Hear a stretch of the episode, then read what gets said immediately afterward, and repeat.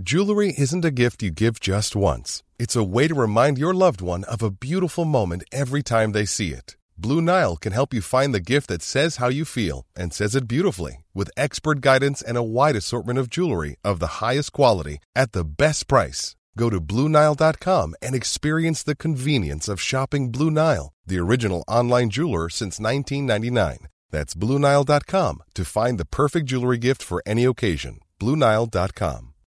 Millions of people have lost weight with personalized plans from Noom, like Evan, who can't stand salads and still lost 50 pounds. Salads, generally, for most people, are the easy button, right? For me, that wasn't an option. I never really was a salad guy. That's just not who I am. But Noom worked for me. Get your personalized plan today at Noom.com. Real Noom user compensated to provide their story. In four weeks, the typical Noom user can expect to lose one to two pounds per week. Individual results may vary.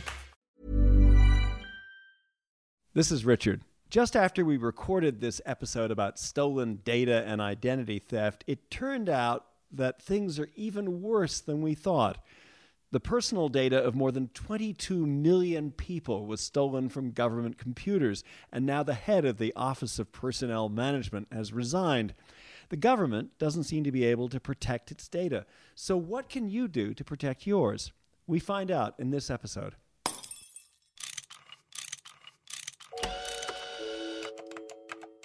What if we had a show about solutions? You know, a repair manual for the real world. Not the same old left versus right. I am right, I'm right. and you are wrong. You're wrong. Boring. yeah, something new. Yeah, something new. How to make the world a better place. Yeah. How, do we, fix it? How do we fix it? It's episode 8 Hacking, Breaches, and Your Threat of Being a Victim of Identity Theft. I'm Richard Davies with my friend Jim Meigs. On today's show, we look at a huge problem that threatens just about all of us. This year, as many as 17 million people will be victims of identity theft. There have been countless breaches of corporate and government data, putting our personal data at risk. And Jim, the problem is getting worse. And I know that you probably know more about this than I do until very recently because I've become a, a recent victim of identity theft. A little bit more about that later. To help us look at how bad the threat is to all of us, we've called in Adam Levin. And few people know more about this whole thing than he does. Adam is chairman and co founder of Credit.com and the company IDT 911. He was New Jersey's former director of consumer affairs as well. Let's start with how big a threat this is the, the problem of, of data breaches and identity theft. This is a pandemic. We've already gone beyond virus, we've gone past epidemic. This is now a worldwide pandemic. And it doesn't look like it's going to be getting any better soon. It is depressing when people say there's fear mongering going on in the identity theft world. There isn't enough fear mongering. I don't think people understand how devastating this thing could be on so many levels. Well, you say there's not enough fear mongering. Why not? Give me an example of what is, in your mind, the scariest thing that's happened recently. Well, I think the Office of Personnel Management, which This is the um, government This is the body. government. They, they are the think of them as the Human Resources Department for the United States government, and they announced a breach, uh, an- a breach that's been ongoing, and it started with one subcontractor that was a background check company, then a second subcontractor that was doing background checks.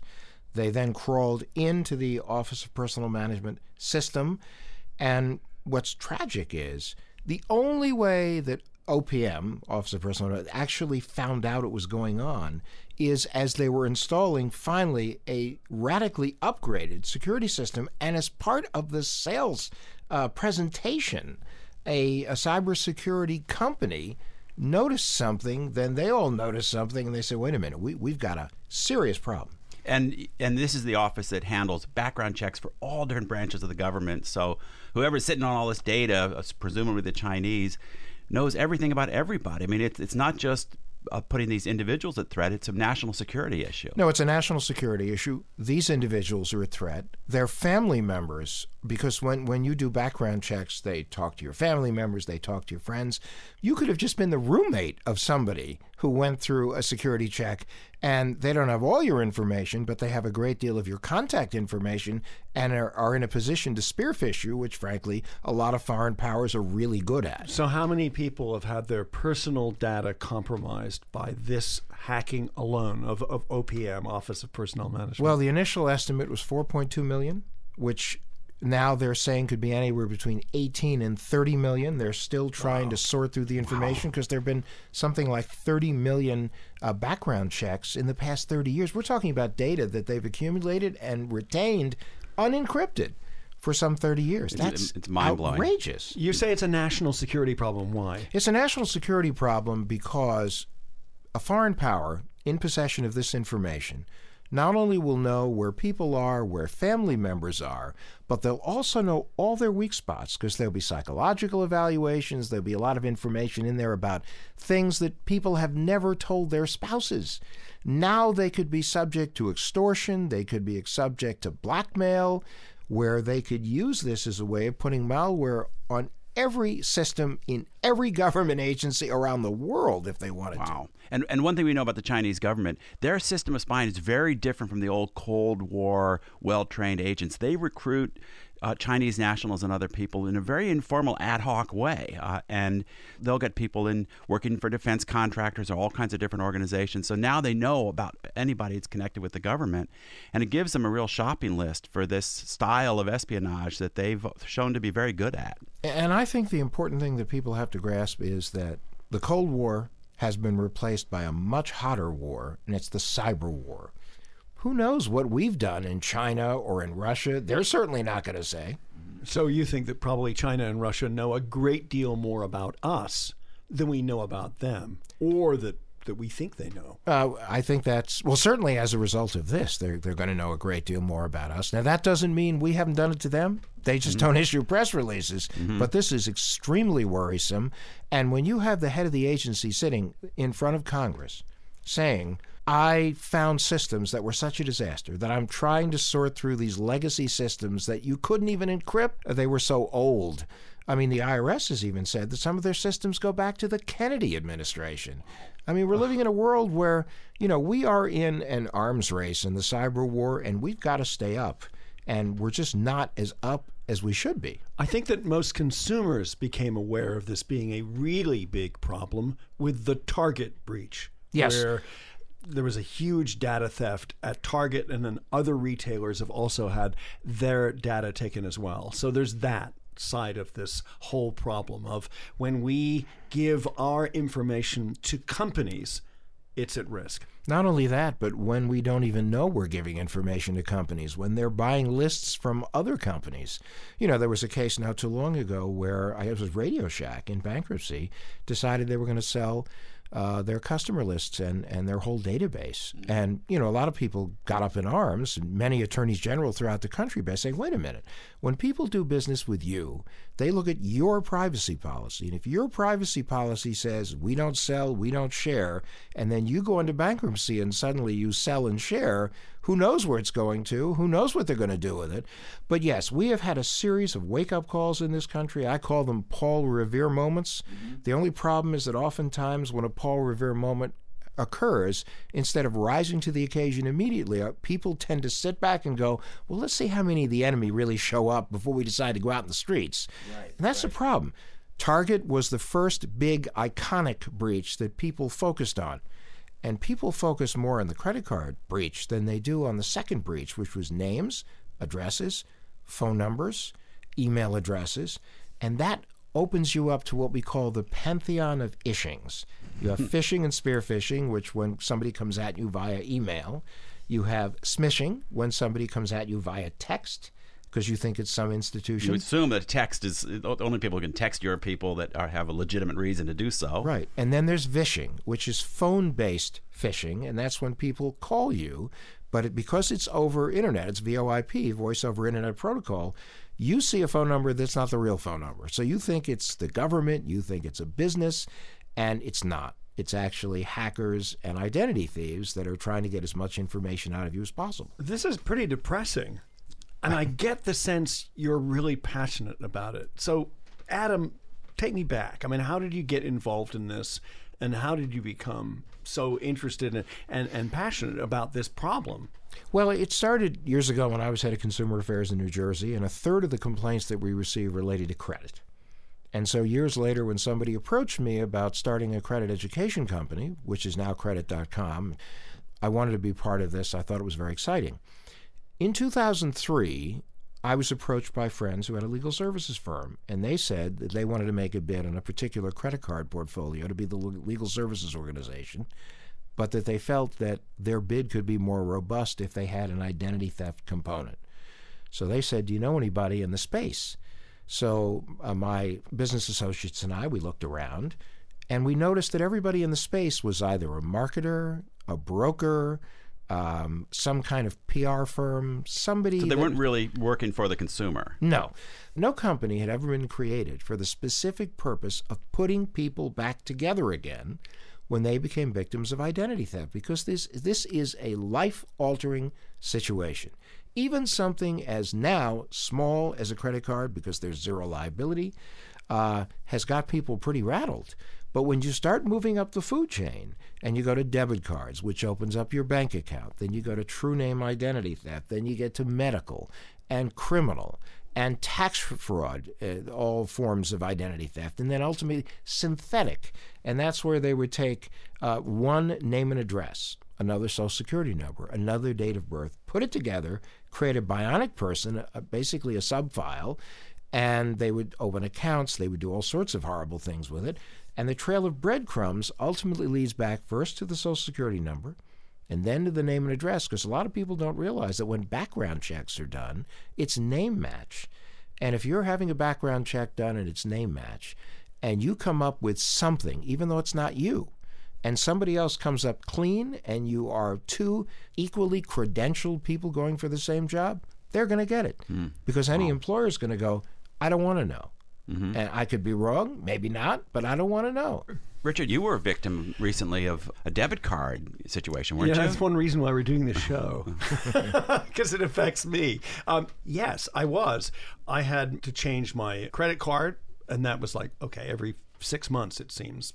I get a call from the bank, and they say somebody spent an outrageous amount of money claiming it was you with your credit card number at a retailer like CVS or or Best Buy or something. They bought a computer or and and that's not a big problem. And so we just change the credit card number and move on. That's happened to me a bunch of times, but this was weird. This was four different examples of somebody using my debit card.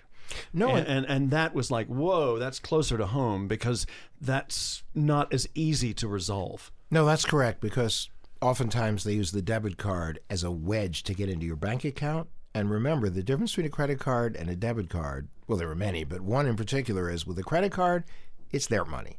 With a debit card, it's your money. And even if you're right, and even if the financial institution agrees with you, and they do have a specific period of time where they do have to return the money, for a period of perhaps seven to 10 days, that money is untouchable. If you need that for rent, groceries, tuition, mortgage payments, you got a problem. You're going to end up with a late fee. You're going to have a lot of other issues. Yeah, I've had a whole bunch of things to resolve. Yeah. Let's get into some of the solutions. Now that we're we're suitably uh, sobered and depressed, and appalled. Uh, let's let's talk about it and maybe working our way up from the individual level up to what what can we do as a matter of national policy on this? Sure. Well, Let's start with individuals. Yes, with individuals, I call it that people now have to exercise the three M's, which was minimize your risk of exposure, monitor, and manage the damage. Now, for minimizing your risk, you do all the things that people tell you. You don't carry your Social Security card, you limit the amount of credit and debit cards you carry. You secure your computer, you secure your smartphone. You know, people look at a smartphone, they go, it's a communication device. Uh uh-uh. uh it is a data storage device. And unfortunately, people are storing more data on their smartphones than they even are in their computers these days. So when you say secure your smartphone, what do you mean? Well, you can you can get security software for your smartphone. You also have to make sure that the the pin that you use to lock the phone isn't a silly pin. A silly pin is 1234, 9876, these kinds of things. Now, and there are companies out there that are developing new ways now. Instead of pins, they're coming up with perhaps emojis they found that, that emojis are easier to remember. Hiring for your small business? If you're not looking for professionals on LinkedIn, you're looking in the wrong place. That's like looking for your car keys in a fish tank. LinkedIn helps you hire professionals you can't find anywhere else, even those who aren't actively searching for a new job but might be open to the perfect role. In a given month, over 70% of LinkedIn users don't even visit other leading job sites. So start looking in the right place. With LinkedIn, you can hire professionals like a professional. Post your free job on linkedin.com slash people today. Hey, it's Ryan Reynolds, and I'm here with Keith, co-star of my upcoming film, If, only in theaters May 17th. Do you want to tell people the big news? All right, I'll do it. Sign up now and you'll get unlimited for $15 a month in six months of Paramount Plus Essential Plan on us. Mintmobile.com slash switch. Upfront payment of $45 equivalent to $15 per month. Unlimited over 40 gigabytes per month. Face lower speeds. Videos at 480p. Active Mint customers by 531.24 get six months of Paramount Plus Essential Plan. Auto renews after six months. Offer ends May 31st, 2024. Separate Paramount Plus registration required. Terms and conditions apply if rated PG. And that uh, that they're more difficult to replicate the pattern Mhm. that you can develop. Mhm. But you don't. But then don't do a rational pattern like monkey see, monkey do, monkey hear. You know, you have to do different things. Well, one thing that is a problem are all those companies that want your social security number. I mean, they're a bunch. No, they- and, they- and so what do you do about, about that? About throwing your social security number around? Well, I think the first step is you have to say to yourself, is it logical that the people who are asking my for my social security number should have my social security number? There aren't too many terribly logical things. For instance, doctors. You you go to a new doctor and write on the form along with every other thing you see, they ask for your social security number. The truth is, they have your insurance information, and the insurance company has your social security number. And in many cases, you can't get out of the doctor's office without using your credit card. So as a result, it's not really that necessary for them to have it. So tell them no. So say no. Oh, one other thing I love is when they say, well, you know, we need it for your death certificate. You say, you know what? When I die, call my lawyer, call my accountant. Don't worry about it. So that's part of the that's part of um, minimize and how do you monitor? That means you need to get free credit report every year at annualcreditreport.com. You come to sites like credit.com where you can get a free overview of your credit and free scores that are updated monthly. If your score takes a drop, that could be an indication. You need to check your accounts as as as you've been doing, Richard, Right, yeah. on a going- daily going- basis. Checking, checking my bank account every day and my credit card. As You well. and you can the- sign up for transactional alerts, which is where they, they notify you anytime there's activity in your account. You can also get more sophisticated forms of monitoring. And the last thing is manage the damage. Now, a lot of people don't realize that through their insurance company, their credit union, some of the smaller banks, and even the HR departments where they work, there are programs that are available to help consumers get through an identity theft nightmare but they don't know they're in it. Right. So what you need to do is contact your insurance agent, your representative at your financial institution, the HR department at work, and say, "Do you have a program? Am I in it? If not, what do I have to do to get in it? Is it free? What's it going to cost?" When they give you that information, then you need to make the decision. But it's one of the best investments you could make. And there are a number of online services like LifeLock that, that say they, they can help people protect their uh, their data and, and manage all of their accounts. What what do you think of these kinds of services? Well, there- there are a number of services that are very good, and you know some of them feature specifically what they call instant alert, which is instead of saying someone opened an account in your name a week ago, they actually send you a notice saying someone is attempting to open an account right now in your name. Is it you? Yes or no? That's very important. The key thing when you're looking at these different services is look at what identity protection services they offer, not just the technology, not just the monitoring, which is critical, but also what will they do for you in the event that you suffer a problem. And if you go to the Consumer Federation of America, they have a site idtheftinfo.org they will actually give you a list of the kinds of things you need to think about and the questions you should be asking anytime you're determining whether or not you want to use identity theft services from anybody. If you're in control of, of the communication, if you go to a specific website, if you call a specific financial institution that you know because the number is on the back of your credit or debit card or your bank statement, that's one thing. And if they ask you to, to authenticate yourself, that's logical. But if someone just calls you and starts asking for information, don't give it. Hang up.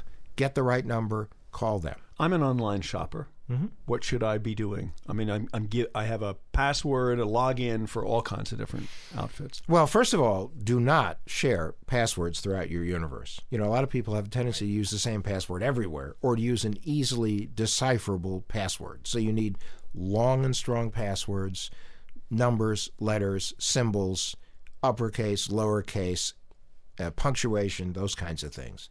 Um, so that's very important when it comes to online. The second thing is where you can use two way authentication, use it. What is that? What is two-way authentication? Well, the- authentication. Yeah, there are varieties of way. One is where, and some financial institutions use it, is you select a picture, and you enter in your your login, your your user ID. Then the picture comes up. Now, if it's not the right picture, do not enter your password. Run. Right. I think a lot of people haven't really thought through the, just the, their vulnerability with their phones. Um, what do you think of the thumbprint identification that we're seeing on a, on a lot of phones today? I think it's good. I think you know it's one step closer to the biometrics that we really need in order to give us another additional layer of security. Let's go to companies. What can Yeah. companies do? Because Target was an example, as it turned out, of a company that really didn't do a very good job of protecting my data. So, what companies need to do a few things. Uh, first, they've got to encrypt data end to end. Got to encrypt it. Second thing, they need to use two-factor authentication for anybody getting into any system for that company. They need to segment the data. They can't have normal operational data with the data that they're holding on their consumers or their employees. They don't understand the most precious asset they really have is that data. They also need to train. They also need to have penetration testing where outside independent companies try to break into their systems. So drills, they need to drill. And then they need to drill not only on that, but they need to drill when the inevitable happens. Breaches have become the third certainty in life. That's reality. So they need to have a plan in place that what happens from the moment you have a problem.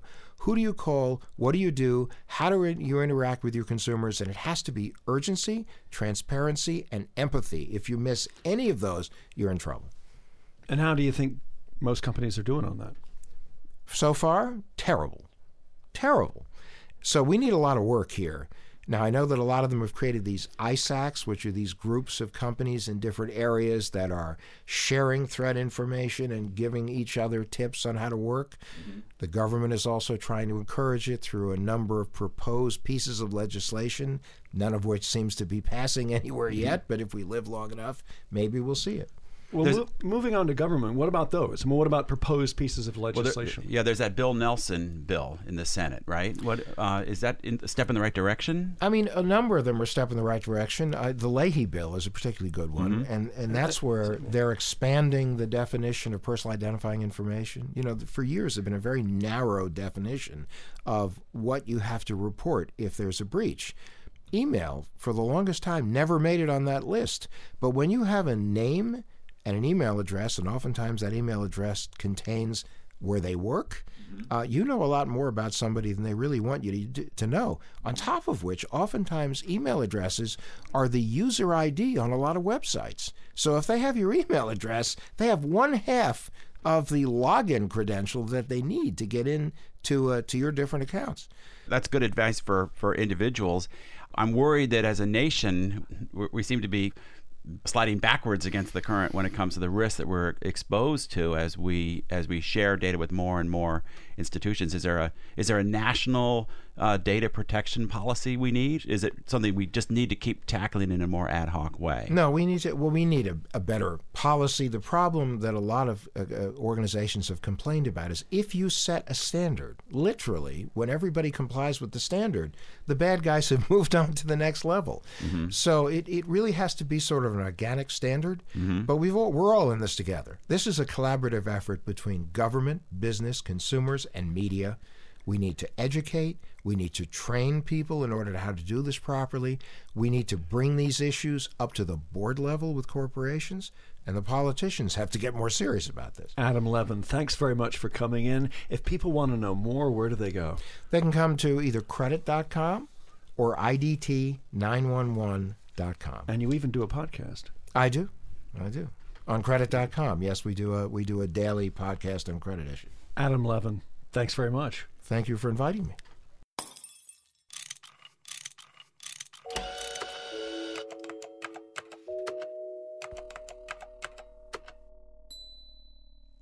So, Jim, Adam Levin makes a whole bunch of points about how big this problem is. And I don't think he's exaggerating when he calls it a pandemic. I used to think that Adam, who I've spoken to for, for years for different personal finance stories, was a little bit out there in terms of crying wolf over this problem, but I really don't think he oh, is a- anymore. absolutely not. And you know, all of these medical epidemiological metaphors are are so appropriate to this problem. It's not that there's you know that one thing might happen to you. You might you know face one kind of risk.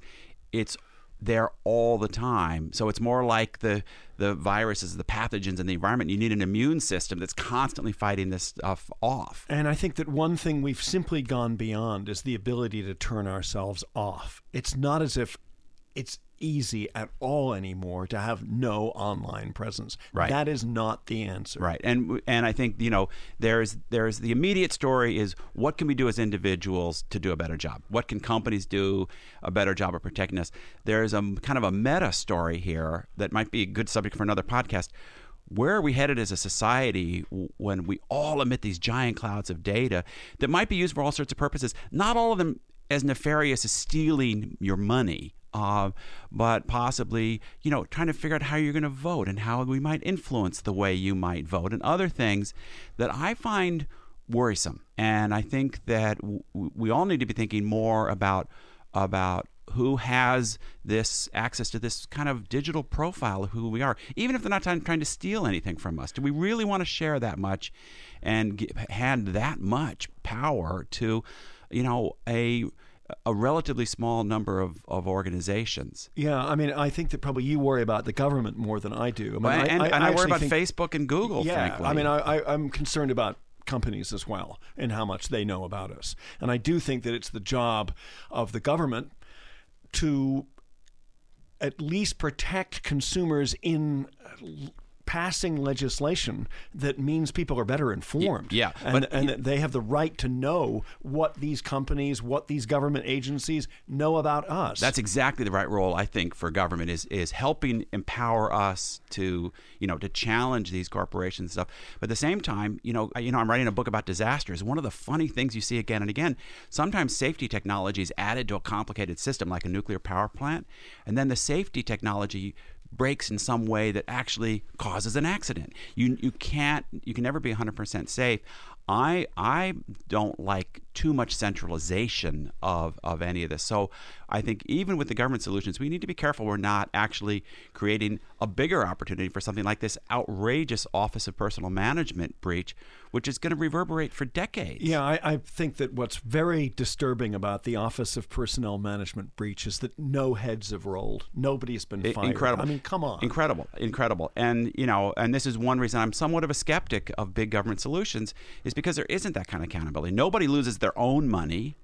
And, and but these days, it seems like nobody even loses their job. I, I'd like to see there be solutions from all different areas, including big government, small government, companies. I feel we have to tackle this on all kinds of different levels. That there isn't one single answer for this problem because it's just like a virus in our society. Yeah. And uh, I think we're only beginning to come to terms with it. Yeah, no, this will be a, this this is going to be a, a, a question for the for the decades. I mean, it's just part of the world we live in. But just to underline what Adam was saying, I think it's really important that everybody, I've learned this personally, monitors their information and finds out as much as they can so that they can protect themselves. Yeah, yeah. You can't go dark on terms of your credit or, or in terms of the internet. So the only alternative is keeping tabs on it.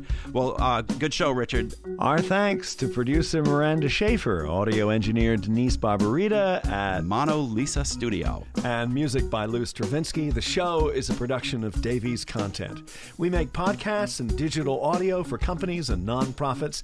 Davies Content. We tell your story. Contact us at daviescontent at gmail.com. If you say thanks for listening. Thanks for listening. Great. Okay.